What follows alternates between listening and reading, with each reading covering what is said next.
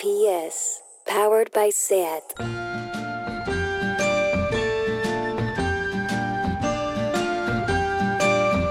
Ever since the day that you went away, you've been sending flowers to me. Lucía Ligmaer. Isabel Calderón. ¿Qué tal estás, baby? Baby, baby. oh, Baby, ¿estás bien, baby? Estoy bien, baby. ¿Tú qué tal? Pues mira, la verdad es que siempre esta canción me encanta. Tú sabes que esta canción me la ponía yo para hacer elíptica. ¿Qué? sí, no flowers. ¿En serio? ¿Te, y te, A parece canción, Day. ¿Te parece canción de elíptica? Sí, sí, yo odio, yo odio hacer deporte. No hago deporte cuando hacía deporte antes. Ya, yo me ponía Shakira. Qué horror, por favor. Bueno, bueno, bueno, o En sea. fin, vamos a empezar. Bueno, lo primero que quiero decir en este nuestro programa, Sí. esto es una declaración de intenciones y lo voy a decir desde el principio para cumplirlo. Ajá. Y si no lo cumplo, mm, no sé, hazme algo. Porque vamos a ver, en mi Te casa. pellizco. Sí. Nos hemos propuesto hacer un experimento, mi novio y yo, sociolingüístico imposible, también te lo digo. Ajá. En el que no podemos decir tacos porque de verdad que mi situación respecto a este tema se está volviendo inenarrable. Estás sobrepasada. Soy una chabacana, ¿me Ah, entiendes? Pues vamos a frenar eso. A ver, luego nos escuchan nuestros padres. Ya, ya, ya, eso es verdad, ¿eh? Que dicen, no digas tantos tacos. En mi casa también me lo dicen. No te deben decir que no diga tacos, Isabel, ¿no? Porque no, tú- no, no, no, no, que las dos, que ya está. Bueno, llevo una semana sin decir ni un solo taco, así que voy a estar comedida y magnífica. Magnífica, ¿eh? Magnífica. Magnífica y fresquita, ¿vale? Muy bien. Y si quiero enfatizar eh, con algo, en vez de ponerme nerviosa, ¡ah! voy a decir contra. Contra. Sí, Pues oye, muy bien. contra. Contra. Bueno, a ver, Bien, es querida enfático, amiga, es enfático. enfático. ¿De qué vamos a hablar hoy? Cuéntame, cuéntanos a toda tu audiencia. Cuéntate. Pues mira, hoy, hoy venimos a hablar de la sangre. Muy bien. Porque venimos fuertes. Sí. ¿Verdad que sí, Isabel? Sí, siempre fuertes. sí, siempre Nunca fuertes. infuertes. Nunca infuertes, exactamente. Yo, eh, sinceramente, estoy tan alterada eh, que he estado pensando mucho en eso que te dicen que la primavera la sangre altera, Sí. ¿sabes? Eh, pero ¿sabes qué altera la sangre también? Dime, El capitalismo salvaje. qué fuerte. Es que estamos un poco a tope de la vida, ¿eh? Sí. Me pongo a ventilar aquí, no me importa. Sí. Yo sé que lo del coronavirus es tremendo y que la gente lo está pasando muy, muy mal. Sí. Pero sinceramente, la vuelta al curro, para el que todavía tiene curro, eh, está siendo una barbaridad, peor que nunca. O sea, yo no sé qué ha pasado. Ya. La gente está todo el mundo desquiciada. Y además todo el mundo, hay una demanda tremenda. Todo el mundo te pide cosas para ya mismo, Sí. para ya. Contéstame, contéstame por WhatsApp, por Telegram, por email. Venga. Y, y- y esto, esto que como que estuvimos confinadas nos imaginábamos que el mundo iba a poder ser de otra manera. ¿Te acuerdas? Que nos íbamos a tomar las cosas con calma. Eh, pero ahora con este regreso a una normalidad que encima es falsa, porque no hay nada normal en todo esto, todo esto es peor que antes. Nada de nueva normalidad. Mira, yo no sé si te pasa lo que me está pasando a mí, y es que, claro, hemos estado haciendo un bolo en Barcelona, Sí. hicimos un bolo en Donosti, hicimos un bolo en Pamplona. Sí. Nos hemos subido a muchos escenarios desde que empezó eh, este nuevo curso. Y a muchos trenes A también. muchos trenes, muchos aviones, muchas cosas. Y yo, tú sabes que yo cada vez que me subo a un escenario, que ya nos hemos subido a muchísimos escenarios, llevamos eh, cuatro años, yo me pongo muy nerviosa, ansiosa, Sí. vomito, lloro, me desmayo, tengo la ansiedad fatal. Sí, sí. Y claro, ahora llevamos una semana sin bolos y estoy aburridísima. O sea, quiero decir, Pero tú no tienes término medio. no entonces... entonces la vida sin esas emociones fortísimas, Ya. Lucía, tú y yo hemos perdido la inocencia. La vida mundana, qué, qué coñazo, ¿no? O sea, yo si ya no vomito a las 8 de la tarde porque voy a salir delante de mil personas, pues ya, me- pues ya Te parece toda una rutina espantosa. No tiene sentido. Ya, no, no, hay que, hay que bajar. Pero vamos a lograr bajar, tú ya verás, ya verás. crees? Sí, lo lograremos. Gracias a la sangre, además. Bueno. En fin, eh, hoy estamos con la sangre porque la sangre es interesantísima. Sí. La sangre está considerada la esencia y el emblema de la vida. La sangre es temida, ¿no? Eh, es venerada, es mitificada. Se usa, por ejemplo, en magia y en medicina también, evidentemente, desde los tiempos más remotos. Es el símbolo de fertilidad y de familia, ¿no? La Sí, sangre. la palabra La sangre. sangre, los vínculos de sangre, ha sido estudiada como símbolo de la ciencia y la anatomía también. La sangre es vida, la sangre es muerte, es magia, es medicina, es alimento, es droga, es veneno, es sexo. En definitiva, la sangre lo es todo. Sí, la sangre es la excusa para volver a hablar de lo que nos sale de las narices. Muy bien. Eso también. Podría ser también Zeitgeist. Pero da igual, la sangre es da igual. Bueno, vamos a ver. Lucía, eh, concursantes que me escucháis, ¿no? que vais a ganar un viaje a Santo Domingo. ¿Quién chupa la sangre? ¿Quién chupa la sangre, Lucía? Los vampiros. Ah, pero eh, sí. Hoy vengo a hablar de ellos, más concretamente de los vampiros emocionales, los vampiros energéticos. Esa gentuza que te absorbe la energía hasta dejarte seca, vacía, mate, que te deja la cara mate. Mate. Sin brillo, Sí, sí, mate, sí, gris. ¿eh? Te deja la cara mate, esa gentuza te deja como un zorrito taxidermado, no sé si se dice así, con la lengua fuera de los ojos despatarrados, como un loro disecado, esa gente que te deja hecho una mierda y es tóxica y es asquerosa, Eso es verdad. ¿no? Esa gente es asquerosa. Muy bien. Se te pasan por la cabeza muchísimas personas. Bueno, tengo una ¿verdad? lista, tengo una lista, vamos. No, pero este es un podcast para hacer el bien. Vamos Sí. a ver. Esta gente no siempre pesimista y negativa. Esa gente que les cuentas que al fin te has mudado a esa casa que tanta ilusión te hacía y te dice, no es una buena zona. Bueno, esa gente es contra, contra, contra. Sí. No lo voy a decir yo tampoco. Claro, esa gente tan pobre de espíritu que no soporta tus éxitos, ¿no? Y te lo hace saber de alguna manera y te hace sentir mal. A veces te lo dice directamente a la cara, dice, eres una puta, tu éxito me sienta mal. no, este taco es, lo dice otra persona, quiero decir, lo he dicho yo, pero no, claro, hablando no por lo digo yo. Es Bueno. una cita. Sí.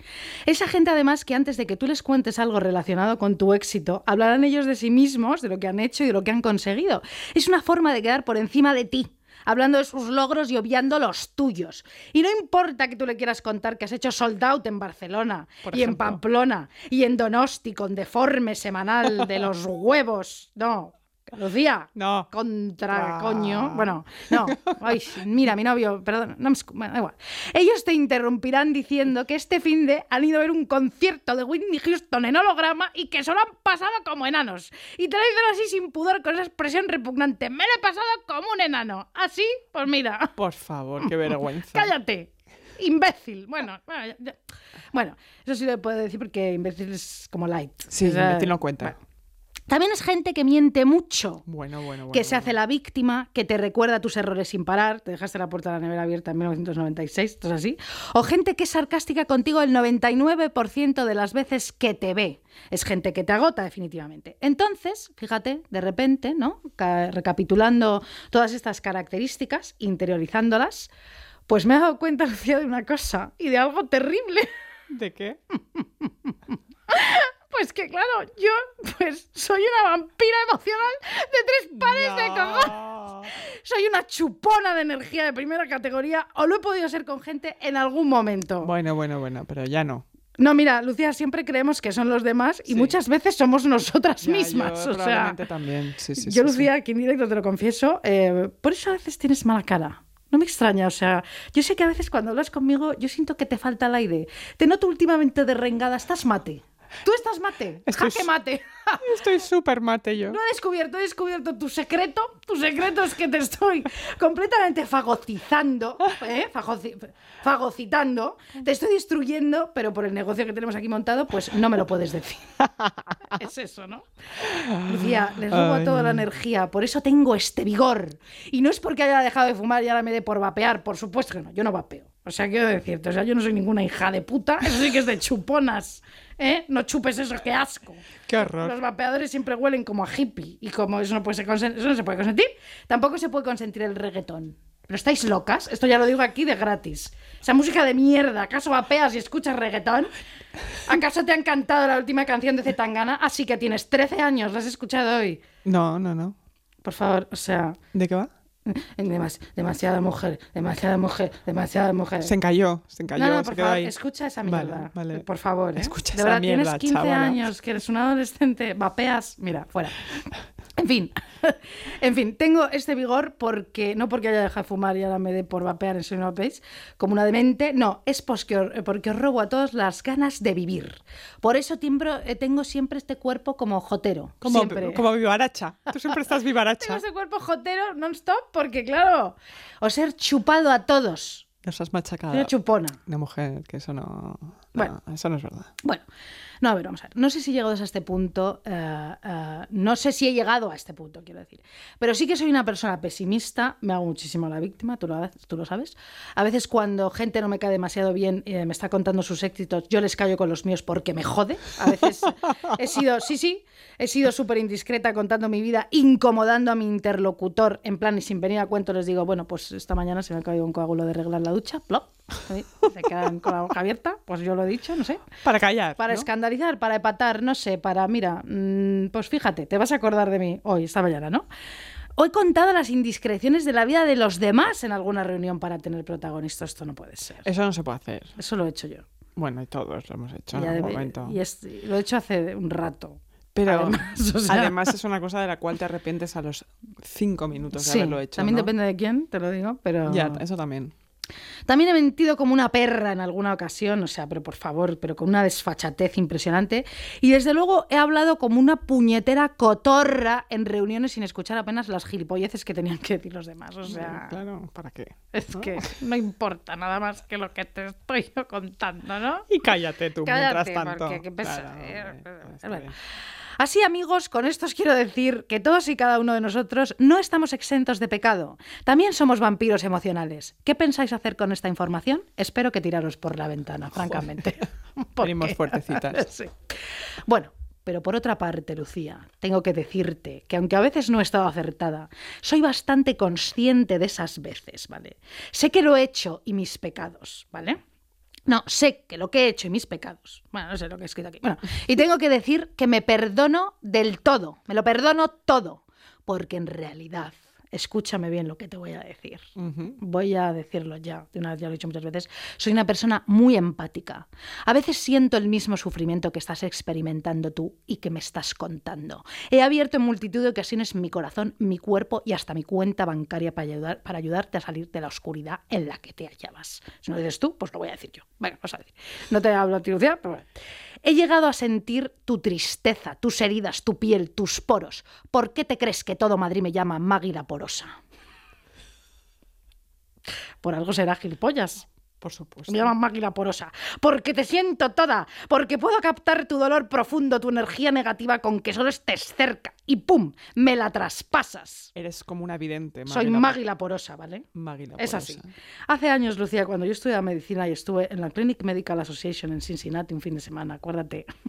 Y me acuerdo que trabé amistad con otra estudiante de medicina llamada Sheila. ¿Te acuerdas? María de ¿Te Sheila, no- ¿cómo olvidarla? Ella parecía simpática, pero también era testaruda. Cuando acabó la primera conferencia sentí unas náuseas, náuseas increíbles y tuve que ir al baño de Cincinnati a vomitar. Fui porque fui como una esponja. Adquirí su testarudez, ¿vale?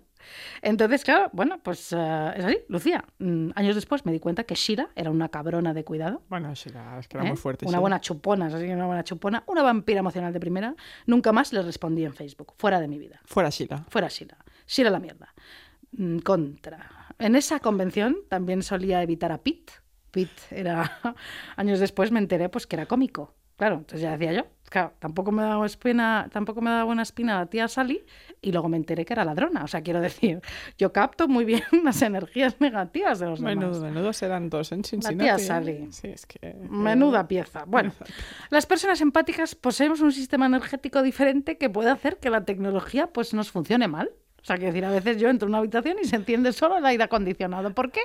Ah, es por eso. Claro. Ah, muy bien. Tengo energía que la tecnología se vuelve loca conmigo. Ya, ya, ya. ¿no? ya. Tengo un amigo también muy empático que, que- que no para de comprarse relojes porque a la semana pues ya Se escacharrados totales, ¿sabes? A veces el timbre Entiendo. suena solo sin que le dé al botón. ¡Cling, ton! Es acojonante. En mi casa pasa sin parar. Ay, Maggie, de Es, verdad. eh, sí, Maggie la porosa es eh, lo que pasa. Es por la empatía. ¿Sabes lo que te quiero decir? A las personas extremadamente empáticas no nos gustan las multitudes, no nos gusta el ruido y somos extremadamente sensibles a los olores. A mí la camomila me, ful- me fulmina. O sea, Te yo, machaca. yo huelo camomila y me caigo para atrás. ¿Conoces la expresión me huelo que algo anda mal? Sí. La inventamos nosotros, los empáticos, una tarde en el retiro que quedamos. Madre mía. En fin. Somos gente que damos muchísimo cariño porque sentimos la melancolía de los demás, damos muchísimo y nos conformamos con poco. Mira, es un resumen impresionante de toda tu personalidad y, de, y, de, y del vampirismo emocional, claramente. Yo ya no quiero que me llamen Mans Maggie la porosa.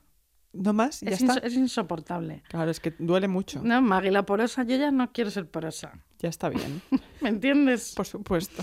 Bueno, eh, ya me volví de Cincinnati, claro, ahora estoy aquí asentada en Madrid, tú sabes, Eh. dejé la medicina y me divorcié, Claro. dejé a mis hijas allí con mi primer marido y ya estoy aquí en Madrid encantada. Y, y encantada de la vida. Y solo por eso voy a dedicarle a mis hijas, eh, mm, Maggie también, que la llamé Maggie, por Maggie y Sheila, también mi hija es hija, le voy a dedicar esta canción de Maria, de West Side Story, que me encanta. Me parece muy bien. Por favor, Eva, gracias. Pon... Mira qué bonita The esta most canción. beautiful sound I ever heard. Maria, Maria, Maria, Maria. All the beautiful sounds of the world in a single word. Maria, Maria, Maria, Maria, Maria, Maria. I've just met a girl named Maria. Me encanta, no paro de ponérmela en casa. Me parece impresionante que les dediques a tus hijas Maggie y Sheila una canción que se llama María. Bueno, es que... Mari Mari Maggie.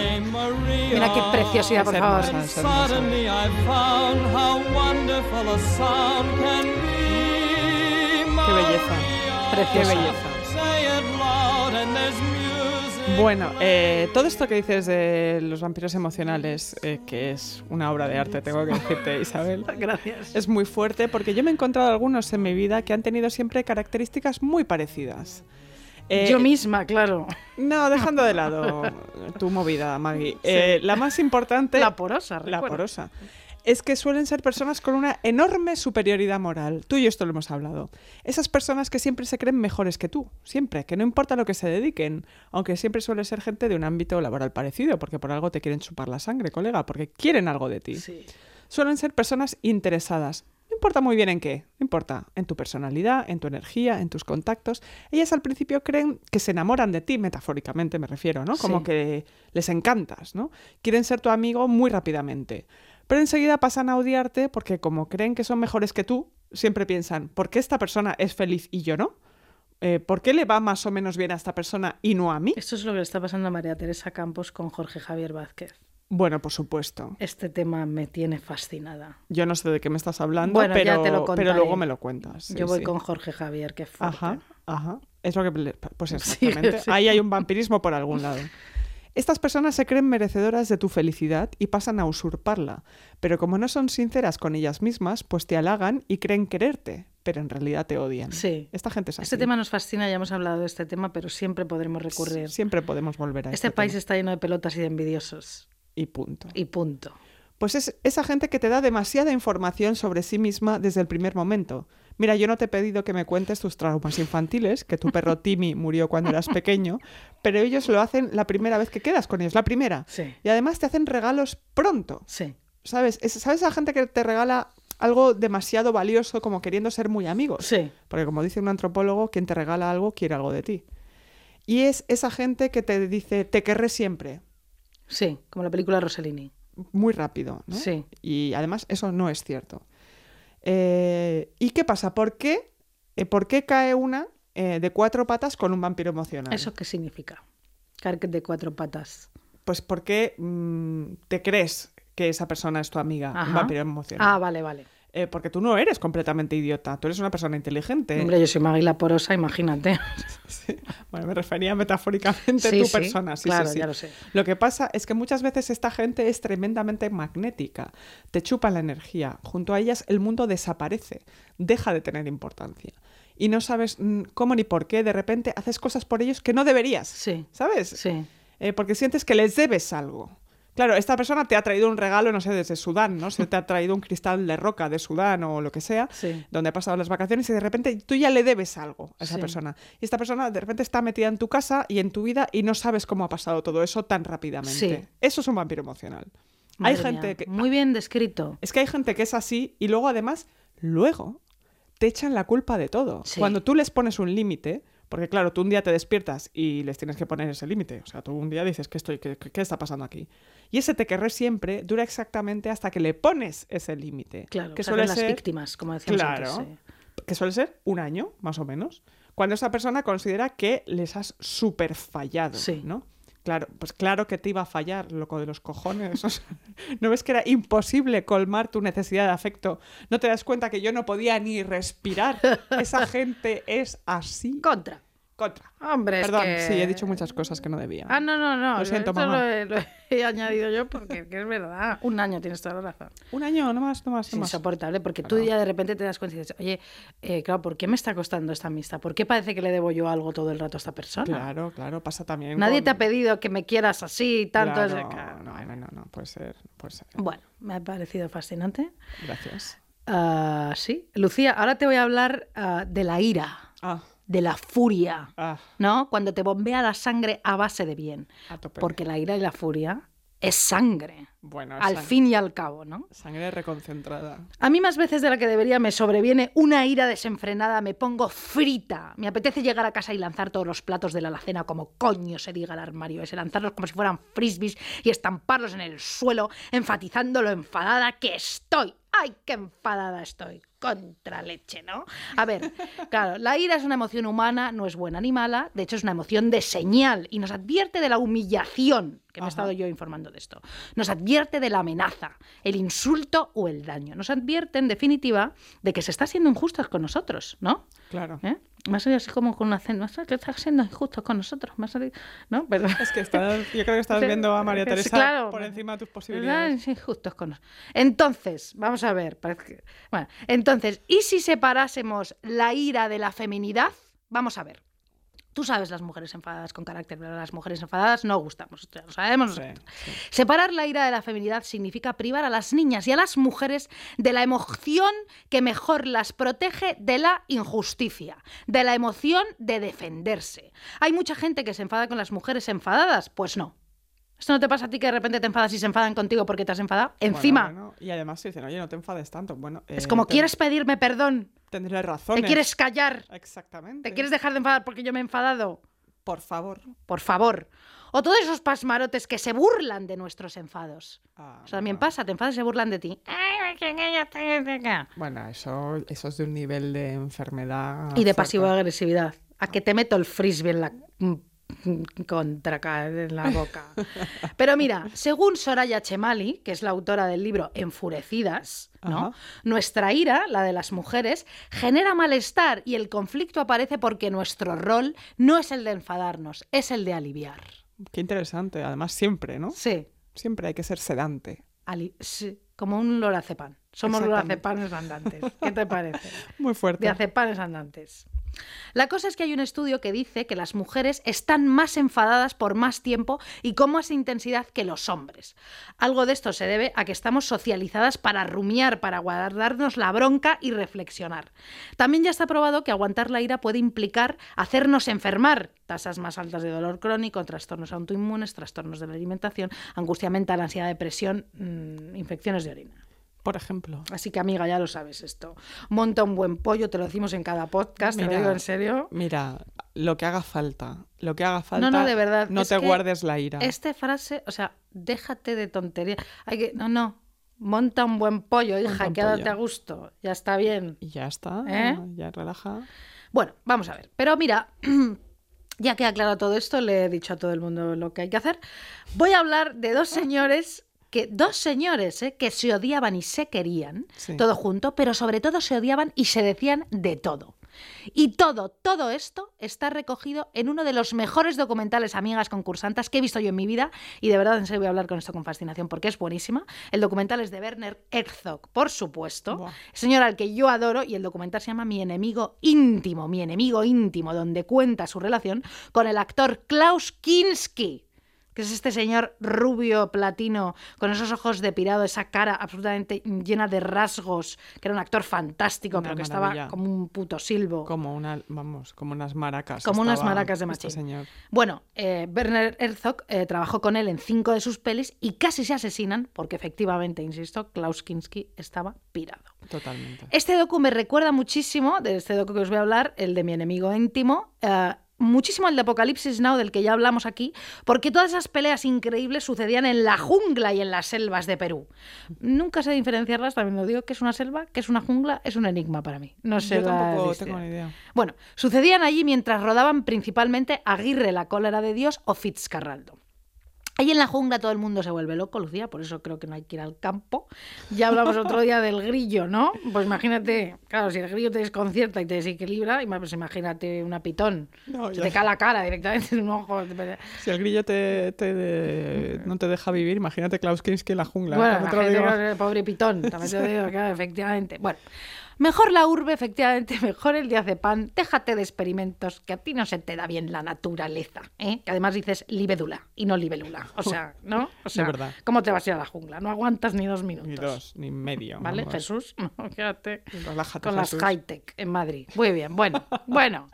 Este documental increíble, de verdad, que está en YouTube, de verdad, es que es genial este documental. Es un documental de odio, de una relación turbulenta entre dos hombres heterosexuales. Un actor que tela y un director que me cae muy bien. Esa es la verdad, lo vuelvo a decir. Que está un poco zumbado también Herzog, ¿eh? Sí, pero como bien, es una locura buena. ¿Sabes que eh, él estuvo en Barcelona haciendo una conferencia? Yo estuve hace como un año y pico. Y él contaba que se quedó todo el mundo un poco flipado porque no, con Herzog nunca sabes si lo que te está contando Hombre. es verdad o no. Que él camina a todas partes. Que él, Sí. eh, si tiene que ir a hacer una conferencia a Barcelona, de- si se va desde Austria caminando por las montañas. Ah, sí, puede ser, yo me lo creo. ¿eh? Yo también, yo me lo creí Totalmente. total. Bueno, y ojo que mi amigo Pablo Maqueda ha hecho un documental siguiendo los pasos de Werner Herzog, que nadie se lo pierda. Ya Ah, que estamos, y además que eh, Herzog es- es- sale en el documental, habla, está muy bien. Fantástico. Bueno, total. Mm, voy a hacer un inciso momento, fíjate, así improvisando, porque tengo que decirte que los actores y los directores eh, me caen regulinchi. Tengo que decirlo, pero eso es otro tema del que jamás hablaremos porque no queremos ir por la calle Tribulete o por la Latina y que nos tiren chetos al pelo, ¿verdad que no? Por supuesto que no. No, bueno, muy bien. Continúo. Bueno, y directores que me cae. Borja Coveaga, mira, me cae muy bien. Te quiero mucho, Borja Coveaga. Y Que actores muy majos también. Sí, venga. bueno, que sí, Sí, que sí. No, sí, perdón. No, claro que sí, por supuesto. No, sí, es verdad, es broma. No, Es broma eh, todo. sí. Todo esto es broma siempre. Siempre, siempre, todo. No, bueno, continúo. Empieza el docu y Herzog aparece en el piso en el que los dos vivieron de jovencitos, ¿vale? Con Klaus Kinky. Kinky. Kinky. sí. Y ya te cuenta que ya de jóvenes, Klaus, que es por cierto, eh, bueno, ya insisto en esta cara de este señor con estos rasgos imponentes, ¿vale? Que además era un pedazo de actor. Bueno, pues vivían en esa casa y un día se encerró, jovencito ya, ¿eh? Durante dos días y dos noches, 48 horas, durante uno de sus famosos ataques de rabia, en el baño y destruyó todo el baño. La bañera, la taza, el váter, el lavabo. Dice Herzog en el documental. Los trocitos podían atravesar una raqueta de tenis. Me resulta muy curiosa esta reflexión porque es una reflexión como de listo. Es, sí, además ultra poética, no te olvidas. Si dice, ¿no? Los trocitos del Sí, sí. baño podían pasar a través de la tela de una de raqueta de tenis. Es bastante fuerte. Me encanta esta gente con estas reflexiones. Me parece muy bien, a mí también. Sí, bueno. Venga. Sigue Herzog. Me resulta increíble que alguien pudiera rabiar durante 48 horas. Bueno, al final vino la policía, se montó ahí un pollo y todo esto. Bueno, bueno. En otra ocasión, en esa misma casa, fue un crítico de teatro, ¿no? A cenar, había visto una obra de Kinski y estaban allí todos cenando y le dijo que iba a decir que su actuación había sido maravillosa, ¿no? Entonces, Kinky, Kinky, Kinky, Kinski, se paró en seco, esos ojos enormes, ¿no? Mirando al crítico le tiró dos patatas, los cubiertos a la cara, se levantó y le gritó, no he estado excelente, no he estado extraordinario, he estado mon- monumental, he marcado una época. Actores. Pero de verdad, ¿eh? Oye, no, eso es broma todo porque hay muchos actores maravillosos que nos escuchan. Pero te imaginas que tirar dos patatas y decir estado monumental. Sí. Me parece una maravilla, Qué sinceramente. Es- no, es bastante guay en realidad. ¿eh? Bueno, muy guay. En fin, como he dicho, trabajarían Herzog y Kinski en cinco películas. Herzog en el docu, bueno, pues se va a Perú a rememorar los rodajes. Vemos el Machu Picchu, la jungla peruana. El docu tiene unas imágenes preciosas, geniales. Pero Kinski allí se comportó fatal en esos dos rodajes, sobre todo en el de Aguirre en la cólera de Dios. Fatal. Pegaba a los extras en la cabeza con la espada, porque sí, en medio del rodaje. Y les hacía heridas porque les salía pues de los huevos. Estaba siempre como eufórico, agresivo y fuera de control. Una noche, fíjate, los extras estaban fumando, estaban relajados y jugaban a las cartas en una cabaña. Y a Kinski esto pues le enfureció muchísimo, se puso agresivo y se puso a dispararles por fuera de la cabaña a través de las paredes de la cabaña. A uno le dio, Madre mía. le hirió. Es que imagínate, trabajar con ese señor. Sí. bueno, hemos trabajado con señores un poquito así. Un poquito así, algún Kinski ha algún tocado. Hay, bueno. Algún Kinski ha tocado, sí. Entonces decía un extra en el docu, odiaba a sus semejantes, odiaba a todos, era impulsivo e imprevisible, siempre agresivo, siempre diabólico. Bueno, Qué barbaridad. hay un vídeo, hay un vídeo en el, en- del rodaje en el documental de Fitzcarraldo, de Kinski, gritándole al jefe de producción de todo, rojo de ira, ¿no? He puesto aquí digo, tú no me dices si no, si puedo o no gritar, puedes lamerme el culo, te voy a machacar la cara, estás loco. O sea, bueno, de verdad te quedas embobada viendo totalmente toda esta escena, yo la vi dos veces, porque fíjate, no sé por qué a los seres humanos nos fascina y nos hipnotiza ver a gente pelearse. A mí te digo ¿Por qué? que me pasa... Tengo que decir... No tengo ni idea por qué esto es así. ¿Te pasa en la calle a ti eso? Sí, que sí, totalmente, te paras, un- te paras. te- Yo un- me paro, Yo me paro y no puedo parar de mirar. Yo Y- tampoco. Y si son parejas, me pasa más. sí, digo, a ver si discuten como yo, más, menos. sí, eh, más menos. Si hay alguien que sufre muchísimo y te dan ganas Sí. de ir y decirle, mira, déjale. Sí. No, no, to- totalmente, totalmente. Bueno, en Es fin, fuerte.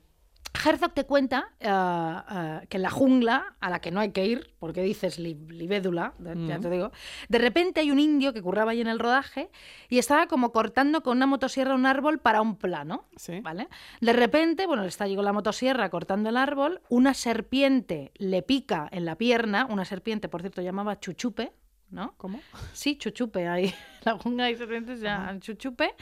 Y entonces esa se- serpiente que al parecer es venenosa total, entonces claro, el indio se queda paralizado, para la motosierra, la tira al suelo y 20 segundos después la coge, la enciende y se corta el pie. Madre del cielo. Sí. Total, que como ese día la atención estaba centrada en ese señor y en ese evento y en la pierna y en el descuartizamiento que se hizo y en la chuchupe, Kinski empezó a montar pollos porque no era el centro de atención y a rabiar porque su café no estaba templado, con otro amputado allí desangrándose. Qué Bueno, es que, madre mía, es que menudo, menudo Kinski, eh. En fin, Menudo Kinski. actores. Actores, Pero vampiros. broma, ¿eh? Claro, todos los zapatos, eh, todos los gatos quieren zapatos. ¿No? Claro, es así. Bueno, al final del rodaje, los indios le preguntaron a Herzog, eh, le- o sea, sí, de verdad, le preguntaron, ¿quieres que le matemos? Bueno, claro. O sea, si quieres, le matamos. Ellos se lo decían así súper en serio, o sea, es que no podían más con él. Bueno, Es que lo cierto es que la pregunta que una se hace es cómo Herzog sigue trabajando con él. Bueno, pues porque los dos se, se complementaban fenomenal. Le, le- le hacía ser súper buen actor, el otro sabía que era un director fantástico y le Claro. sacaba lo mejor de sí. Y es esas, es esas relaciones, como has dicho tú antes, tóxicas, horribles. Esto, además, tóxica de verdad. O sea, Mm, esto tú llegando a unos niveles de violencia fortísimos. Pero claro, es que artísticamente, ah, bueno, Eran oro. mejores, claro. Eso es así. En fin, hay un momento, y ya termino, que dice Herzog, eh, Herzog, yo nunca he estado loco, o sea, clínicamente loco, pero él y yo juntos éramos una mezcla explosiva. Yo he llegado a puntos de rabia muy álgidos hasta el punto de planificar incendiarle su casa. Y dice, solo la vigilancia de su perro lo impidió. Claro, o sea... Es que hasta ese Bueno, todo fue muy complicado, pero Kinski, como hemos dicho, era un actor buenísimo, es un actor buenísimo, el otro sacaba lo mejor de él, Kinski, bueno, al final, te, bueno, te cuenta, se muere, y Herzog, pues en el docu, pues le echa de menos, mm, y te cuenta, bueno, pues un montón de anécdotas y tal. Bueno, no os lo perdáis, sale Claudia Cardinale, que habla fenomenal de Kinski, luego también otra actriz, que también habla muy bien, porque, no sé, con las mujeres, ah, no sé, eh, las- con sus compañeras era buena, luego ya, ya, ya no sé, su vida personal, Bueno, en la vida personal de Kinski hay historias aterradoras. Ah, ¿eh? sí, claro, sí, hay claro. historias que qué tontería, cómo no iba a ser así, ¿verdad? parece que una de las hijas denunció abusos, etcétera. Sí, sí, sí. Ah, bueno, pues mira, esto me lo avisas antes y no te cuento la vida. Pero no, hombre, no, no pasa nada, Y pero- me pongo a darle protagonistas. estoy No, pero, pero bueno, es que no, no sé. ¿Y qué? O sea, esa Porque cosa- Maggie la porosa ahora piensa en todo esto. y No, pero bueno, yo qué sé, es que esta historia, es- este documental es una maravilla. No, este y- documental es increíble. Mi enemigo íntimo. O sea, es que te cuenta eh, el odio hacia una persona y todo lo que fue. De verdad, no os lo perdáis. Está en YouTube y gratis. Claro que sí, no, no, es una maravilla. Como decía Jacques Ferrand, fíjate, Sí. la ira, aunque algunas veces lleve a la locura, porque la ira es una locura breve, es útil para vagos, taciturnos, dormilones, perezosos, aburridos y pálidos. El temor sirve a los locos y temerarios, y la vergüenza a los ver- desvergonzados, descarados, lívidos y malicentos. Pero el amor no parece ser provechoso para nadie. Fíjate tú. Madre mía, pues sí, es verdad. Esas son las cosas que siempre acabamos hablando de amor. Totalmente. Pero bueno, eh, una de las cosas de que hay que hablar, por supuesto, en relación a la sangre es la regla, digo yo. Sí, sí. Hablaremos un poco. Qué rollo, también te lo digo. Ya, también. Este es un podcast feminista y aquí ya hablamos del síndrome de premenstrual una Sí. vez. Eh, y hoy, para tratar la sangre menstrual, este temita, yo quiero recomendar un cuento maravilloso que se llama La, sang- la sangre, de la escritora Mercè Rodoreda, que Sí. sinceramente no sé cómo Mercè Rodoreda no es venerada en el mundo entero. Sí. Vamos a lograr hacer tendencia a la Rodoreda, que era una señora que pasó a la historia por ser una amable señora de pelo blanco que estaba en su casa escribiendo cuentitos y novelas. Y mira, ella en realidad era tan y tan fuerte que sufrió muchísimo por amor. Luego se hizo dura, dura, dura en la guerra y la posguerra. Y así son sus personajes femeninos, entre duros y sentidos. O sea, sufren, pero también son vengativos. Sí. Por supuesto, Merced Rodoreda tiene este cuento que es un poco lo contrario a algo que tú y yo hemos hablado mucho, ¿no? Que es la, infantilización de las cosas de las mujeres. Sí. Rodoreda no te pone a una chica con orejas de gatito de Instagram eh, y una regla de purpurina que dice, jo, me encanta mi regla, ¿no? no Ya. O sea, Rodoreda te muestra a una señora que acaba de entrar en la menopausia y tiene una crisis impresionante porque cree que su marido ya no la va a desear, ¿no? Y entonces se raya, vamos, lo más grande, porque se autoconvence que a su marido le gusta su vecina, porque ella ya no tiene la regla y su vecina sí. Fíjate. Y ella tiene ese tipo de obsesión que no puede dejar como de ver fantasmas, ¿sabes? A su alrededor. Que la otra es lo mejor, vamos, que el- ella puede ver las miraditas entre su marido y su vecina y claro, no puede dejar de pensar en, en ellos, ser un rollo muy obsesivo. Pero lo mejor es que cuenta cuando deja de venirle la regla, ¿no? Que se siente que se ha hecho vieja y mira qué maravilla lo A que ver. dice. Dice, me di cuenta, pero me di cuenta de verdad, de que ya no era joven. Porque, ¿sabe? Antes, cuando veía a un viejo, lo veía tal como era, es decir, sin poder imaginar que había sido joven. Como si los viejos fueran una especie de gente que ya había nacido fea y con arrugas y sin dientes y sin pelo, Sí. como si fueran de otro mundo. Y en ese momento añoré la sangre, aquella sangre que cuando la vi por primera vez me hizo llorar tanto porque me pareció que era una tara, que con esa tara nadie se querría casar conmigo. Fíjate. Es que esto de los viejos es verdad. Sí. O sea, como los seres humanos, cada una se siente el centro del universo para una misma, ¿no? Siempre pasa eso. Los viejos son gente vieja hasta que tú misma eres vieja. Efectivamente, sí. Eso es así. Madre mía, cuando nosotras seamos viejas. Bueno, vale. Lo que más importará del mundo, ¿no? Claro. Y la gente más joven que tú te parece que siempre tienen 13 años. Sí. O sea, a mí, si has nacido después de 1998, siempre vas a tener 11 años para siempre. Ya. O sea, eso es así. Menos mal que yo nací en el 83. Menos mal. Sí. No podría sino hablar contigo. Yo soy una revieja, por eso somos amigos. Siempre lo he sido. Soy una revieja, siempre he tenido amigos muy mayores y todo porque la gente me da. Me Claro. parecía inmadura. Pues fíjate. Entonces, eh, si has nacido en 1998, no importa lo que diga tu DNI. Para mí, si naciste cuando ya existía Internet, me da igual que fumes porros, que puedas votar. Para mí, tú sigues jugando con tazos o con Dragon Balls o con Pokémon, que no sé qué son, me da igual. Eh, no me importa. Es todo lo mismo en mi cabeza, como tú, que tienes 11 años, no 22. ¿Cómo vas a tener 22, niño? Cállate ya, por favor. Que te encanta la nueva canción de Zetangana. Madre Venga, mía. por favor.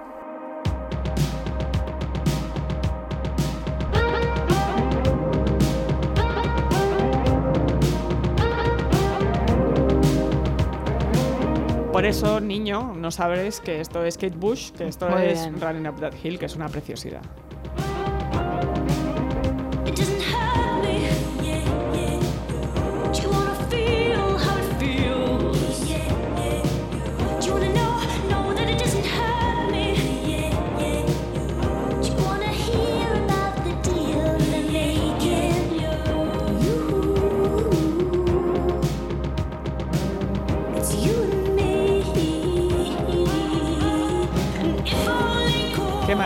Canción, Sí, ¿verdad?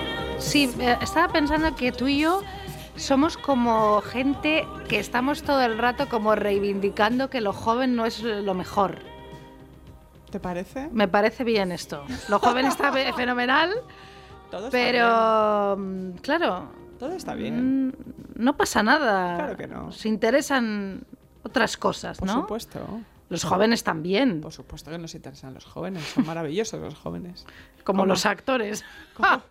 no, hombre, oye, a ver, es verdad. ¿eh? ¿Sabes lo que parecemos, Isabel? ¿Qué parecemos? Cuando los señores dicen, a mí me encantan las mujeres. Las Tienes mujeres razón. son seres maravillosos. Uy, por favor, es que tienes toda la razón. No podemos caer en eso. no ¿eh? podemos caer en eso. Tenemos, tenemos que hacernos amigas de gente más joven. Venga. Tenemos amigos jóvenes, jovencísimos. Jovencísimos, jovencísimos. Yo creo que mi límite- Lucía Vascaran, ¿cuántos años tiene? La adoramos. Lucía creo que tiene 27. ah, bueno, 28, pues entonces ya está, ya hemos cumplido ya- ya nos Lucía, te queremos. Te queremos y Tú también eres revieja, ¿eh? y eres Y Lucía, que- eres nuestra cuota de juventud ahora mismo. Es verdad, qué fuerte. Qué barbaridad. Bueno, te voy a hablar de la sangre como negocio. Venga. Porque, ojo, ¿eh? se habla menos de esto, pero la sangre humana es ahora el centro de un comercio mundial enorme, secreto y a menudo peligroso. Sí. Eh, es un comercio que rivaliza con cualquier otro negocio mega ultramillonario. Porque la sangre y sus derivados, claro, han salvado muchas vidas, ¿no? Em, yo cuando lo leía esto no daba crédito. La primera vez que se usó la sangre eh, de un cadáver para ayudar a pacientes vivos fue en 1930. Fíjate. O sea, no hace tanto. Sí. ¿no? La década de los 30. Fue cuando se dieron cuenta de que la sangre se podía almacenar, o sea, se podía extraer del cuerpo y se podía almacenar, pues eso, para hacer transfusión, etcétera. Fíjate qué no, chorrada te iba a decir. Claro, la sangre no se muere cuando uno se muere. no, sangre está viva. La sangre La está sangre viva. es la vida, La como dice Drácula. Exactamente. La. Me encanta esa película. Drácula. ¿La? La- sí.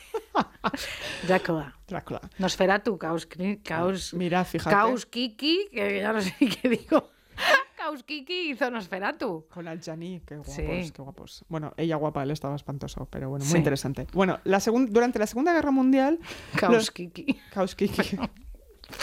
Perdona. Durante la Segunda Guerra Mundial, los investigadores, impulsados por las necesidades de salvar, claro, a los heridos, logran fraccionar la sangre en frasquitos utilizables que se almacenan y se transportan, ¿no? Eh, este fraccionamiento eh, es el que produce por primera vez mogollón de productos farmacéuticos, que es lo que prepara al a- el mundo para que la sangre sea eh, el, el gran componente del mercado global Sí. eh, ya que se puede convertir en medicamentos, en plasma, bueno, en un montón de cosas que se envían y se comercializan con fines de lucro y hoy en día es un negocio de 5.000 millones de dólares. La sangre. Fíjate la sangre, lo que es, ¿eh? Sí. Es fuerte. Pero bueno, tú dices, esto es fuerte, pero ya está. Pero, ¿por qué traigo yo esto a est- a este Ah, podcast, bueno, Isabel? Es que pueden ser tantísimas cosas, pues has razón. ¿Por qué puede ser? Pero mira, ¿sabes quién que todas conocemos ha comerciado con algo relativo a la sangre? Con- eh, ha, ha comerciado, de hecho, con una práctica que no está muy claro que sea buena para tu cuerpo, pero ha dicho, ¿qué coño? Si yo puedo forrarme con esto, voy a hacerlo. Bueno, sí lo sé, pero dilo tú. claro. Pues la Gwyneth Paltrow. Que ¿quién mira, de verdad, es que ella es tan fuerte. Es que ella es Ella impresionante. no pierde ripio, ¿eh? Ella no, ella ha dicho Ella- sangre, pues sangre, Totalmente, lo que haga lo que falta. sea. En su web, que eso sí que son fake news y Sí. no lo de Trump, Qué fuerte. que también, ella explica llama, algo llamado autosangre. Tú, un momento, ¿tú has visto ese vídeo de Trump esta semana?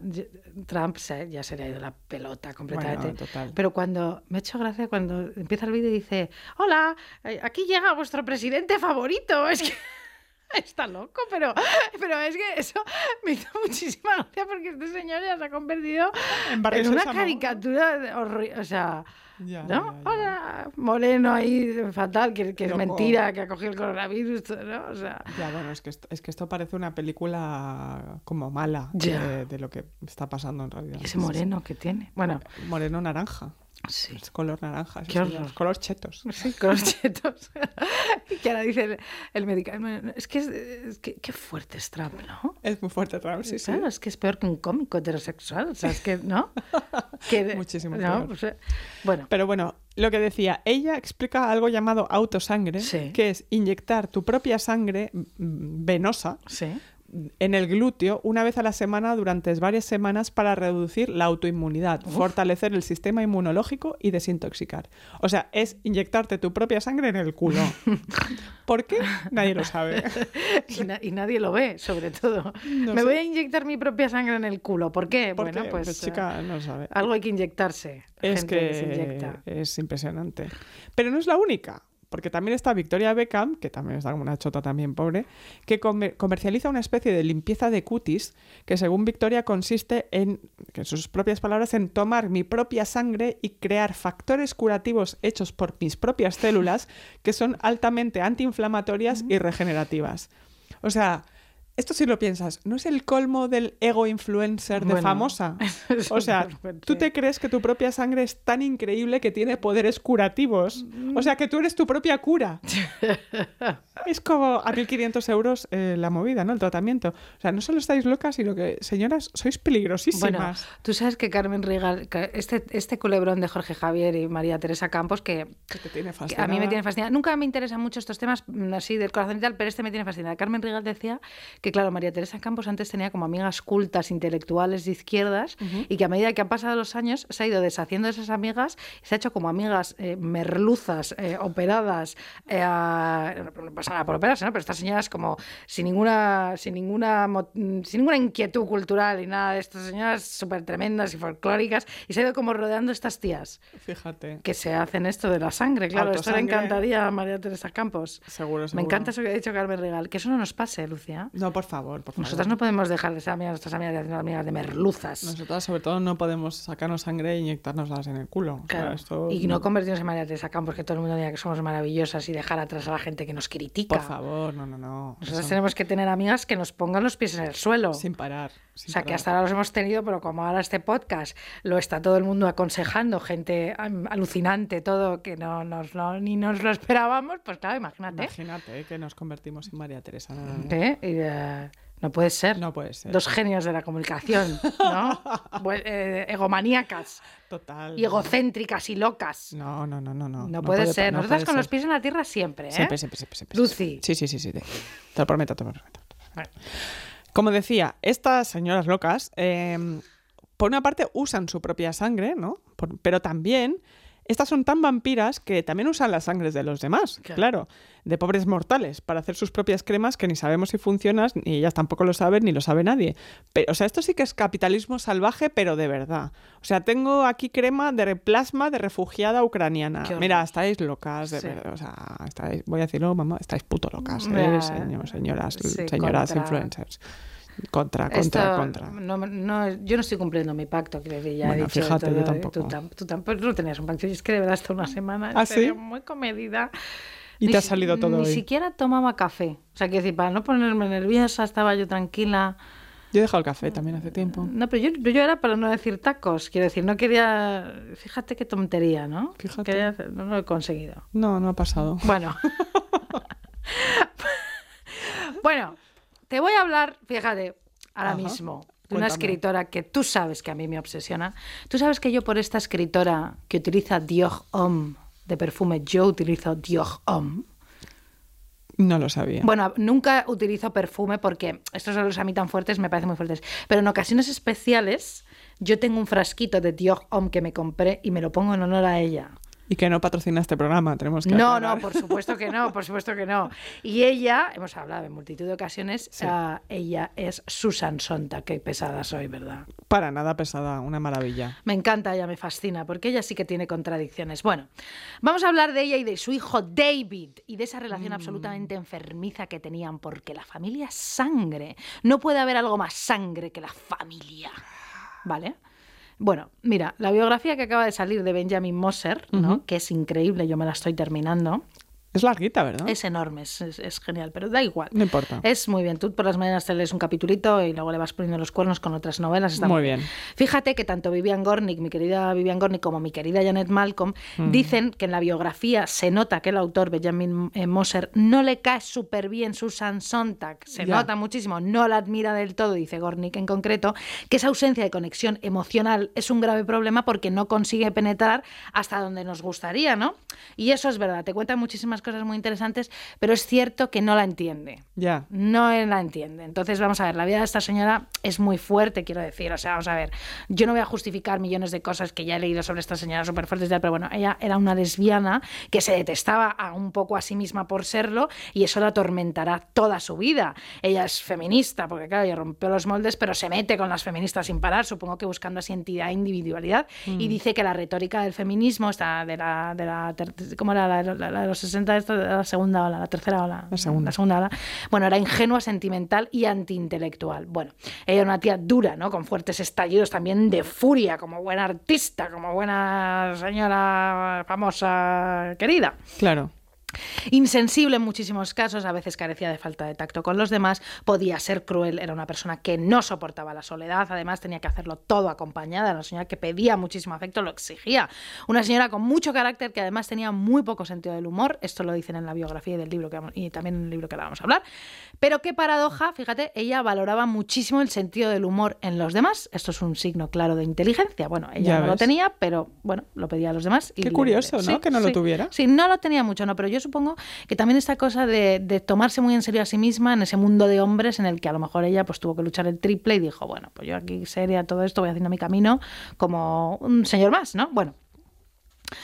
Claro, ella además era hija de una madre alcohólica, que esta historia en la biografía es fascinante, ya la contaré, que además pasaba de ella y no le daba afecto. Ella era además una niña superdotada que se crió en ambientes en los que ella no podía desarrollar sus habilidades intelectuales y se sentía muy frustrada, ¿sabes? O sea, existen muchas razones y características para ser ella como era. Y Benjamin Moser, pues oye, a veces es implacable, quiero decir, Claro. ¿sabes? No excuso, yo no excuso, por favor, que nadie sea insoportable y mala y tal. Pero chica, yo tengo devoción por esta señora, no me preguntes por qué, mm, siento mucha fascinación por ella, una señora guapísima, una, una presencia física imponente, Absoluta. listísima. Bueno, bueno.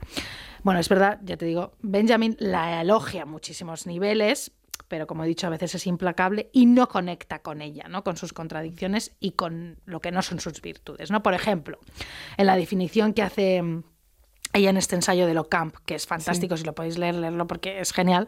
eh, eh, Susan Sontag decía ¿no? que, que Locamp era ver el mundo como un fenómeno estético.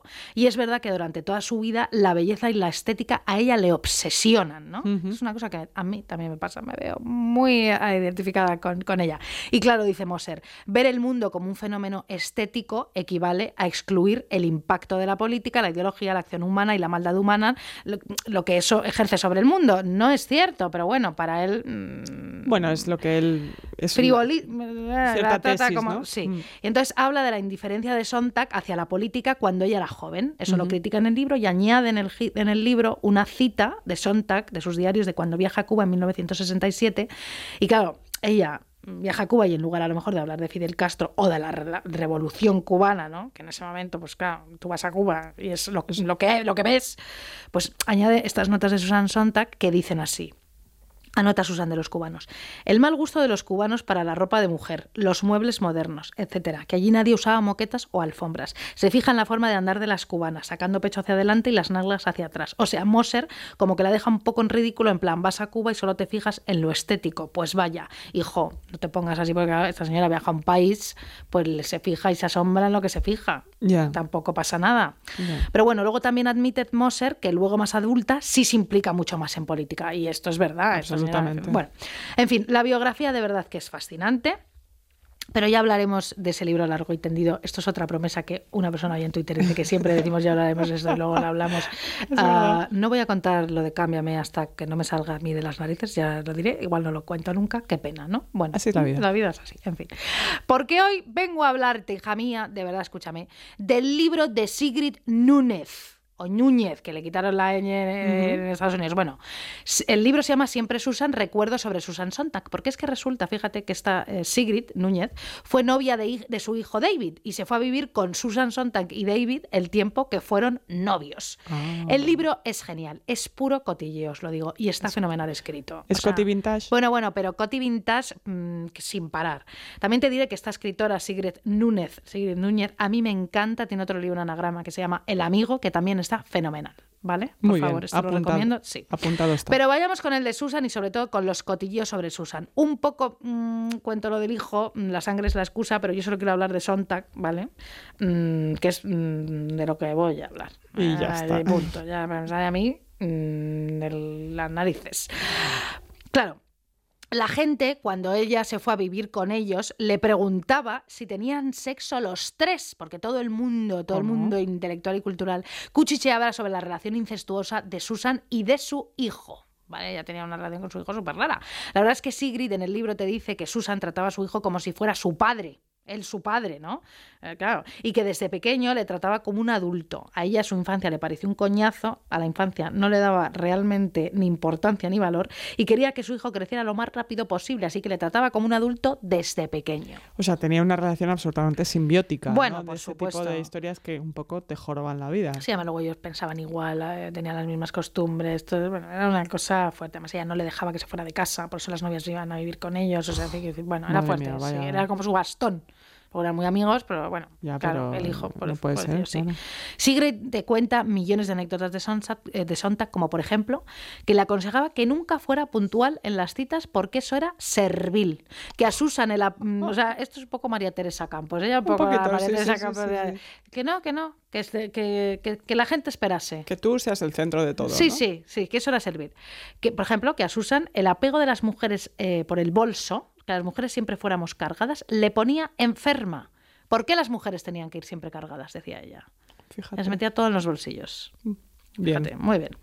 Y además ella siempre iba vestida muy masculina, tú sabes, bueno. Sí. Sigrid hace muchísimo hincapié en que Susan estaba obsesionada con la belleza, como hemos dicho antes, como también decía Benjamin Moser, eh, y habla de una exnovia que tenía, Susan, Sí. que cuando la veía, sufra- eh, Susan, sufría muerte porque la encontraba bellísima y ya no estaba con ella. Y Susan dijo, si fuese por ahí con una bolsa en la cabeza, me sentiría mejor. O sea, fíjate, ¿eh? Claro, dejas a que- una persona que ah, te has obsesionado con su belleza, ya no estás con ella. Pero qué gran frase de, Sí. de hazme el favor, ¿no? Sí. Eh, Tu belleza me duele, me hace sufrir. Ya ¿Sabes a quién le pasaba esto y, y que tiene que ver con lo que estamos hablando hoy? Eh, el otro día estaba leyendo que un artículo, creo que era de, de Vanity Fair, si no me equivoco, que contaba la relación entre Scorsese e Isabella Rossellini. Sí. Y que, claro, ellos estuvieron casados y luego cuando se separaron, él no podía eh, ver nada ni hacer nada que le recordara a ella. Y de hecho le pasaba que no podía ver las películas de Natasha Kinski, la hija de Klaus Sí. Kinski, porque le, recor- le recordaba tanto a Rossellini que no podía ver sus películas. Claro. De la pura belleza y además es verdad que son un poco parecidas. Fíjate, ¿Qué cosas? qué cosas. Ah, bueno, pues mira, te aguantas. Así es la belleza. También te cuenta que Susan, cuando se sentía cercana a alguien, enseguida sentía atracción sexual y que se acostaba con sus amigos. Mira tú. Eso tiene que ver con la falta de afecto y con buscar afecto mm, a pesar de todo. ¿no y crees? conexión, ¿no? Sí, totalmente. Que odiaba, Susan, fíjate, es muy fuerte, que odiaba la vulnerabilidad física. ¿Sabes esa gente dura que siempre está como activa y que detesta a la gente que se enferma por todo y que es como débil? Yo siempre, yo soy débil. Yo también. O sea, a mí Susan me detestaría. Bueno, vamos. Así te lo digo. A mí me mataría. Yo la querría, pero ella me odiaría a mí. Y que decía que desconfiaba de las mujeres que se quejaban del dolor menstrual. Qué Fíjate. dura, qué dura, Susan. Sí, sí, un poco de más, ¿eh? Sí, sí. También odiaba a la gente que iba a terapia, aunque luego de mayor ella misma fue. Bueno, eso es muy de, de su generación, ¿no? Bueno, siendo una Aunque bueno, era, y era americana también, te lo digo, era estadounidense, sí. así que... Igual ya. era pura dureza, ¿no? Sí, sí. Y luego te cuenta algo que a mí me encantó, que esto también está en la biografía, y es que con el padre de su hijo, que fue su pareja, Sí. Philip Reith, este señor, que además eh, él escribió un libro que luego ella confesó que se lo había escrito ella, Sí, a sí, él, lo leí, sobre fuerte, Freud, muy fuerte. fuerte. Bueno, pues fue una relación en la que no paraban de hablar, de contarse todo, que incluso cuando uno de los dos hacía, iba al baño a hacer pis, el otro le acompañaba para seguir hablando. Fíjate. Yo tuve una relación así, te lo digo. Fue Ah, genial, aunque acabé agotada. Estoy Claro. agotada desde entonces. O sea, estoy ronca también. No. Yo hablaba, yo no paraba de hablar. No para- Nosotros íbamos al baño también a, A seguir hablando. seguir hablando. Ya, eso Más es fuerte. Es bonito porque es simbiótico, Sí. pero es agotador totalmente. Estas conexiones ah, intelectuales Mm. que luego dejan eh, a lo mejor más atrás otros tipos de conexiones, a lo mejor más físicas, porque lo Sí. tuyo es puramente intelectual. Totalmente. Pero que luego te da una pena cuando todo eso se acaba. Es tristísimo, sí. Sí. No nos pongamos tristes. No, no, menos mal, además que somos muy amigos, seguimos hablando como cotorras. Qué bien. Yo soy Maggie la porosa. Nosotros no. La porosa. Bueno, bueno, muy bien. Den. Sigrid también te cuenta una cosa interesantísima y es que cuando Susan, ah, y es que Susan odiaba a la gente que no se dedicaba a lo que verdaderamente quería.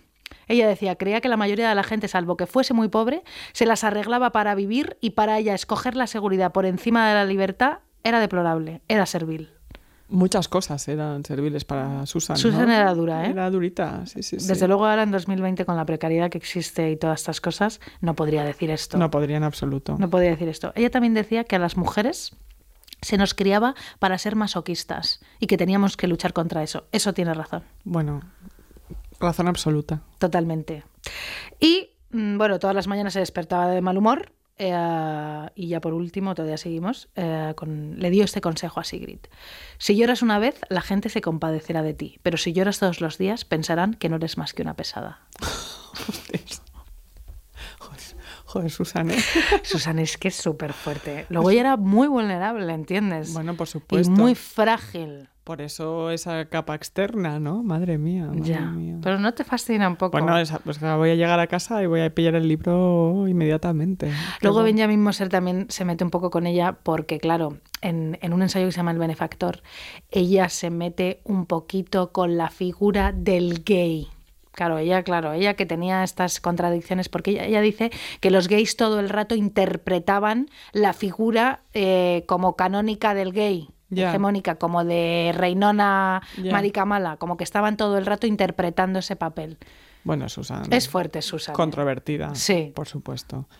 Pues yo te voy a, te voy a, voy a recuperar esto que has dicho de que las mujeres son por defecto masoquistas Sí. Para hablarte de una escritora de culto. Ese tipo de escritora que no es famosísima, pero que ha tenido a lo largo de la historia un séquito de fans bastante interesante, Sí. que es Única Thurn. Se llama ella Única Zur. Única Thurn. Qué nombre más guay. Precioso. Creo que tenía dos nombres antes, con rollo, no sé, Patricia, Paula, Única Thurn, pero bueno, ella dijo, yo soy única, pues única me llamo. Te digo una cosa, hay nombres buenísimos como por ejemplo Penélope Cruz. Con ese nombre estás, ya, has nacido para triunfar. Es verdad. Aparte, como que lo puedes decir todo junto, ¿no? Sí. Pero- O por ejemplo Antonio Banderas. Este es un nombre a lo mejor quizá un poco más hortera, pero también está destinado a triunfar, ¿no crees? Sí, sí, sin duda.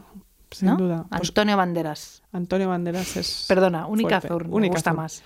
La historia de Thurn es bastante impactante porque ella era una chica de buena familia, casada en primeras nupcias con un dignatario nazi durante los años 40 y que comienza a trabajar para la agencia cinematográfica ale- alemana durante el Tercer Reich. ¿no? Ella después dijo que no se había enterado de las atrocidades nazis, mm, bueno, pero, du- dudosillo, Sí. dudosillo, pero bueno. Al divorciarse de su marido y perder con ello la custodia de los hijos que había tenido con él, bastante joven, Perdón. no, no, Lo tranquilo. que le he dado al micro. Es que me Ah, estoy bueno. desabrochando el botón porque anoche cené, hija mía. que no- Bueno, perdón. Única Zur, perdón. Madre mía, Isabel. Kauskinski eh, eh, atrayendo la atención para mí, perdón. Kauskinski. Bueno, centrémonos. Única se divorcia de su marido, pierde la custodia de sus hijos y entra en contacto con los surrealistas, entre Sí. ellos con Hans Bellmer. ¿No? Sí. El encuentro relatado por Thurn como el inicio de una existencia al filo de la navaja y abocada hacia la fatalidad. O sea, ya vas viendo por dónde van las, cosas. Ella se enamora hasta las trancas de Bellmer y hace de modelo y de amante para él en una relación sadomasoquista en la que ella se define como el polluelo. Mira. Bueno, vamos, que ella está entregada viva, Sí. ¿no?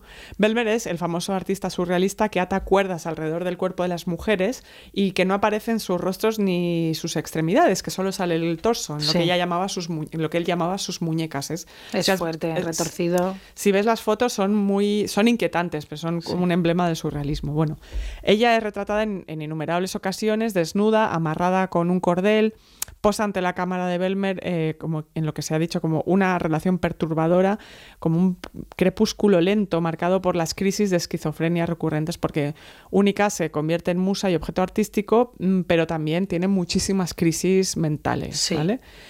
Ella se va a París con Belmer y eh, empieza a experimentar con dibujos automáticos y anagramas, ayudada por él, ¿no? que, le, que le interesaba mucho. En los Dibujos di- automáticos. Sí. ¿Eso qué es? pues es un poco como la escritura automática, la idea de que es tu inconsciente el que te guía Ah. para hacer el dibujo. Tiene unos dibujos, bueno, que son una absoluta maravilla, los tienes que ver, eh, y se convierte en una surrealista muy importante. Se relaciona con Breton, con Duchamp, con Max Ernst, con Man Ray, en fin, con todos. Pero Única era muy de sufrir y muy de enamorarse, Como claro. todas. Como todas. Y en 1957 le presentan a Henri Michaud, a quien ella define como el hombre jazmín. Fíjate, Que qué bonito nombre. hombre ¿eh? jazmín, única. Única. Zurn. Única Zurn. Es- y es que el hombre jazmín era una figura que- con la que ella fantaseaba mucho en su infancia. Ella se imaginaba que existía ese hombre. Bueno, en fin, él se enamora profundamente de Michaud y empieza a tomar mescalina con él. Muy bien, A claro. tope. A ¿Por tope. qué no? ¿Por qué no, Sí. Única? Si ya estás ahí, No. ¿no? En el surrealismo y en París. Sí, claro. ¿Por qué no vas a tomar mescalina? Trágate una botella de absenta y fenomenal. Tú lo que quieras. Ella entregadísima y empieza a tener pues trastornos, alucinaciones. Ella ya venía con, se cree que podía ser bipolar o esquizofrénica, en fin. Y había sufrido abusos sexuales en la infancia por parte de su hermana mayor, de su hermano mayor. Sí. Ella lo cuenta todo en, en su diario y en sus libros, que son una maravilla. A ella la internan en psiquiátricos, ella entra y sale de ellos durante, desde ese momento hasta el, hasta el final de su vida. Y Michaud es quien eh, le lleva papel, ti- tinta china para que dibuje, porque dibujar le ayuda a combatir la desesperación eh, por de estar metida en todos esos sanatorios. Sí. Ella escribe dos libros que son impresionantes, Primavera Negra y El hombre jazmín, que es ahí donde cuenta estas relaciones amorosas eh, destructivas, vampíricas que tenía con sus amantes, cuenta la violencia en la infancia, el deseo, ella cuenta que ella tiene deseo desde muy, muy, muy jovencita, ella es tremendamente lúcida, listísima, y fíjate qué belleza lo que cuenta, que es súper relacionado con la sangre además. Ella dice, qué suerte estar antes del principio. Nada puede pasarnos porque no podemos chocar contra nosotras mismos. Cuando la abandonan un millón de glóbulos rojos, cuando su cuerpo se cubre de innumerables manchas rojas de alegría, escribe en el manuscrito de una anémica. Alguien me recorre en un viaje a través de mi ser. Desde esta perspectiva se cierra el círculo. Él me recorre por dentro y me rodea desde afuera. Esta es mi nueva situación y me gusta. Fíjate. Fíjate, Muy ¿no? bonito. Única. Es bonito, Sí. es bonito. Además, eso esta cosa de, de la omnipresencia de este amor eh, un poco tremendo. Bueno, Única Azul al final pues se suicidó, Ay. lo intentó mucho Sí. y al final lo logró. Y Belmer, que se había portado a veces bien y a veces regular, Claro. pidió que cuando muriera le enterraran con ella. Un poco como amantes vampiros toda la Un eternidad. poco como Liz Taylor y Richard Burton. Así Un es. poco como quien teme Virginia Woolf, ¿no? Un poco como todo eso, así es. Un poco también como Nick Cave, que es muy majo, pero hay que Mm. empezar a decirle, eh, Nick, no eres un vampiro. No, yo es que yo no puedo con A mí me las gusta. músicas de Nick. Eres como un señor heterosexual, Lucía. Bueno, es lo- no, yo. no, no, no, no, que Nick Cave le gusta a todo el mundo. Pero- menos a mí, que no. No, bueno, tú ya verás. Em, pero me bueno, gusta más que Fede Tangana la última canción. Eso. Eso está, bueno, mira, fíjate. Demasiadas mujeres, claro. Demasiadas Madre mujeres. mía. Madre mía. Pues bueno, a Nick Cave hay que decirle que no es un vampiro, que, que el terciopelo negro y todo eso, bueno, ya está bien. Sí. Tú eres un señor de Australia muy majo, con la voz grave. Nick Cave es un señor de voz grave. Me cae bien él, ¿eh? Sí, él es majísimo. Y su historia es tremenda. Es tremenda. Y esta canción suya es muy, muy, muy bonita.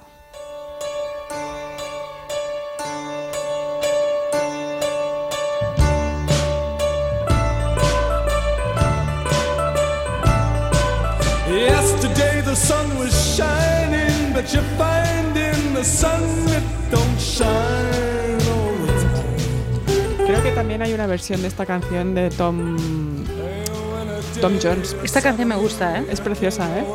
Este es, un- es- este es un disco de versiones que te gustaría. ¿Ah, de sí? Nick Cave. Sí, sí, sí. Vale. sí.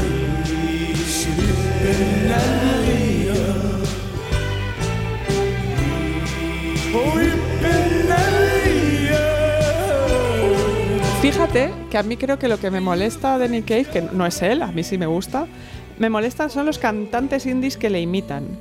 ¿Sabes? En Sí. plan, por ejemplo, Pedro, ¿no? Pedro Sí. habla así, hola, ¿qué tal estás? Pedro Sí, habla así. sí. Pero cuando canta, Pedro canta así, hola, soy el príncipe del. Averno. No, eres Pedro, vives en Lavapiés, no eres Nick Cave, Ya. ¿vale? Relajémonos todos sí, un poquito. Sí, sí. You looked for the sunshine that brought warmth to your mind, but find only rain. Sleeping Andalusia. Bueno. ¿Qué te parece la canción? ¿Te gusta? Me gusta, me gusta. Es bonita, bien. Sí, sí, me gusta. Guay. Pues mira, Isabel, yo te voy a contar ya, para ir acabando, Sí. Una cosa muy impresionante que me pasó de vampirismo emocional, bastante interesante. Sí. Esto es verdad, todo esto. Todo es verdad. Sí, sí, sí. Y mentira a la vez. Sí, Pero esto pasó. Esto también es como quien teme a Virginia Woolf, que También. es todo verdad y mentira.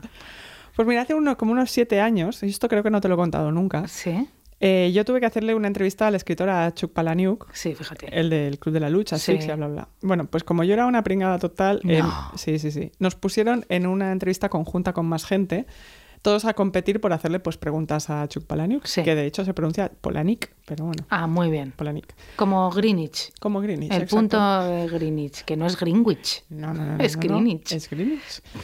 Y bueno, y ahí estábamos todos nosotros en una sala, en una editorial, con este señor, que por si no le habéis visto nunca, eh, Polan- Polanik es un tipo así muy fuerte, muy alto, muy cachas, como Sí. de gimnasio, ¿no? De jersey ajustado. Un señor muy elegante y a la vez súper tranquilo, Ajá. muy amable era. El tipo de persona que te responde con voz suave, ¿sabes? Sin estridencias, que no parece que esté cansado aunque llevara pues ocho horas de entrevistas. Muy, muy, muy, casi como un sedante, ¿no? Casi como lo que Él decíamos también antes. era Maggie la porosa. Él era un poco Maggie porosa, No pero sé. desde la tranquilidad absoluta. Sí. Recordemos que este señor tiene mm, relatos muy fuertes, escatológicos, sangrientos, que provocaron que 53 personas se desmayaran en una de sus giras, cuando él leyó uno de sus cuentos. ¿Tú te acuerdas el libro ese de una chica, creo que es prostituta, que, que se folla 600 tíos? Ese libro Sí. a mí me... no lo puedo terminar. No, no, es que tiene, tiene cosas muy espeluznantes. Pero bueno, ahí estábamos cuatro periodistas literarios preguntándole sobre su último libro, que si sus influencias, ¿no? que si la cultura pop. Y de repente no me acuerdo quién fue, pero la- bueno, cuando entra la persona de la editorial y te dice, dice, última pregunta, chicos, ¿no? Pues alguien le preguntó, como sacándose la última pregunta de la manga, si el mundo se fuera a acabar mañana, ¿qué es lo último que usted haría? ¿No? Una pregunta, yo qué sé, más o menos, pues normal, ¿no? Sí. Bueno, pues Chuck Palahniuk, te lo juro, se quedó paralizado. Ah. No solo dej- dejó de hablar, pero es que además se quedó inmóvil, o sea, como mirando hacia la pared. ¿Repite la pregunta? Si el mundo se fuera a acabar mañana, ¿qué es lo último que harías? Él se quedó así. Y pasaron los minutos. Te juro, Isabel, se pasaron, no sé, cuatro, cinco minutos, que es muchísimo tiempo. Todos estábamos Cinco minutos callado en silencio. callado en silencio y nosotros cuatro o cinco eh, como que no sabíamos qué hacer. Todos ahí aterrados, claro, no sabes, es que no sabes lo incómodo que fue. Él dejó de hablar, se quedó con toda la energía de la habitación, callado. Todos nos mirábamos porque, claro, es que dejó de hablar, como no sé, cinco o siete minutos, empezamos a sudar, la vida te empieza a pasar por delante Sí. de las narices. Eso fue una locura.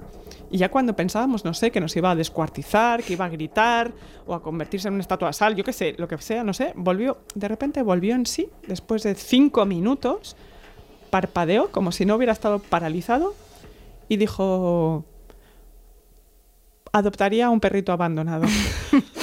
¿Y por qué, ¿Y por qué hizo eso? no tengo ni idea. Toda esa tensión. Pero bueno, Chuck Palahniuk se quedó con toda la energía de la habitación, la vampirizó Eso sí que es ser una buena zorra de la atención y no, y no, y no Klauskikis. O sea, menudo genio, te digo, porque hizo eso Madre también. mía. Menudo personaje también. mm, fue muy fuerte. Hombre. Pero aterrador, inquietante, pero claro, cuando salí de ahí yo, bueno, recuperé el oxígeno. No sé. Hombre, madre mía, por favor, ya te lo digo. O sea, qué fuerte. Qué barbaridad. Así es. Bueno, oye, se nos ha pasado esta, este ratito encantadas. Sí, ¿no? Rapi- rapidísimo. Rapidísimo. Sí. ¿Qué vas a hacer hoy, Lucía? Pues hoy que, pues no sé, ya- está, descansar, chica. Ya. ¿Tú qué vas a hacer? Bueno, yo eh, voy a ir al cine a ver la de mm, Aaron Sorkin, Ah, Los siete de Chicago. Ah, mira. Como hablé de la contracultura y de la cultura de los 60 el, el pasado fin de... Hoy, uy, fin de... uy, ¿Qué digo? El pasado podcast, pues la voy a ir a ver. Ah, muy bien. Pues es la primera vez que voy al cine desde que estamos en pandemia. Muy bien. Hashtag cultura segura. Cultura segura. Que nadie coma palomitas, también te lo digo, porque no tiene ningún sentido entonces. No, por favor, por favor. Y esto me han dicho que pasa. ¿Qué pasa? Que la gente come palomitas. Claro. Bueno, también en, en los aviones te ofrecen cafés. ¿Es que la gente está loca o qué? Bueno, ya te lo digo. La gente está flipando. Bueno, para terminar, queridas y queridos, muchísimas gracias. Os lo digo en serio cada vez que nos escucháis. Muchísimas gracias. Hemos dado muchísimos datos. Muchas, mucha, mucha Eh, información. Damos muchos datos, Mucha ¿eh? Nos lo hemos currado esta semana, ¿eh? Pues sí. Bueno, pues os dejo con esta canción, mm, con esta versión de Chet Baker, mira qué bonita, de All Devil Moon, Lucía.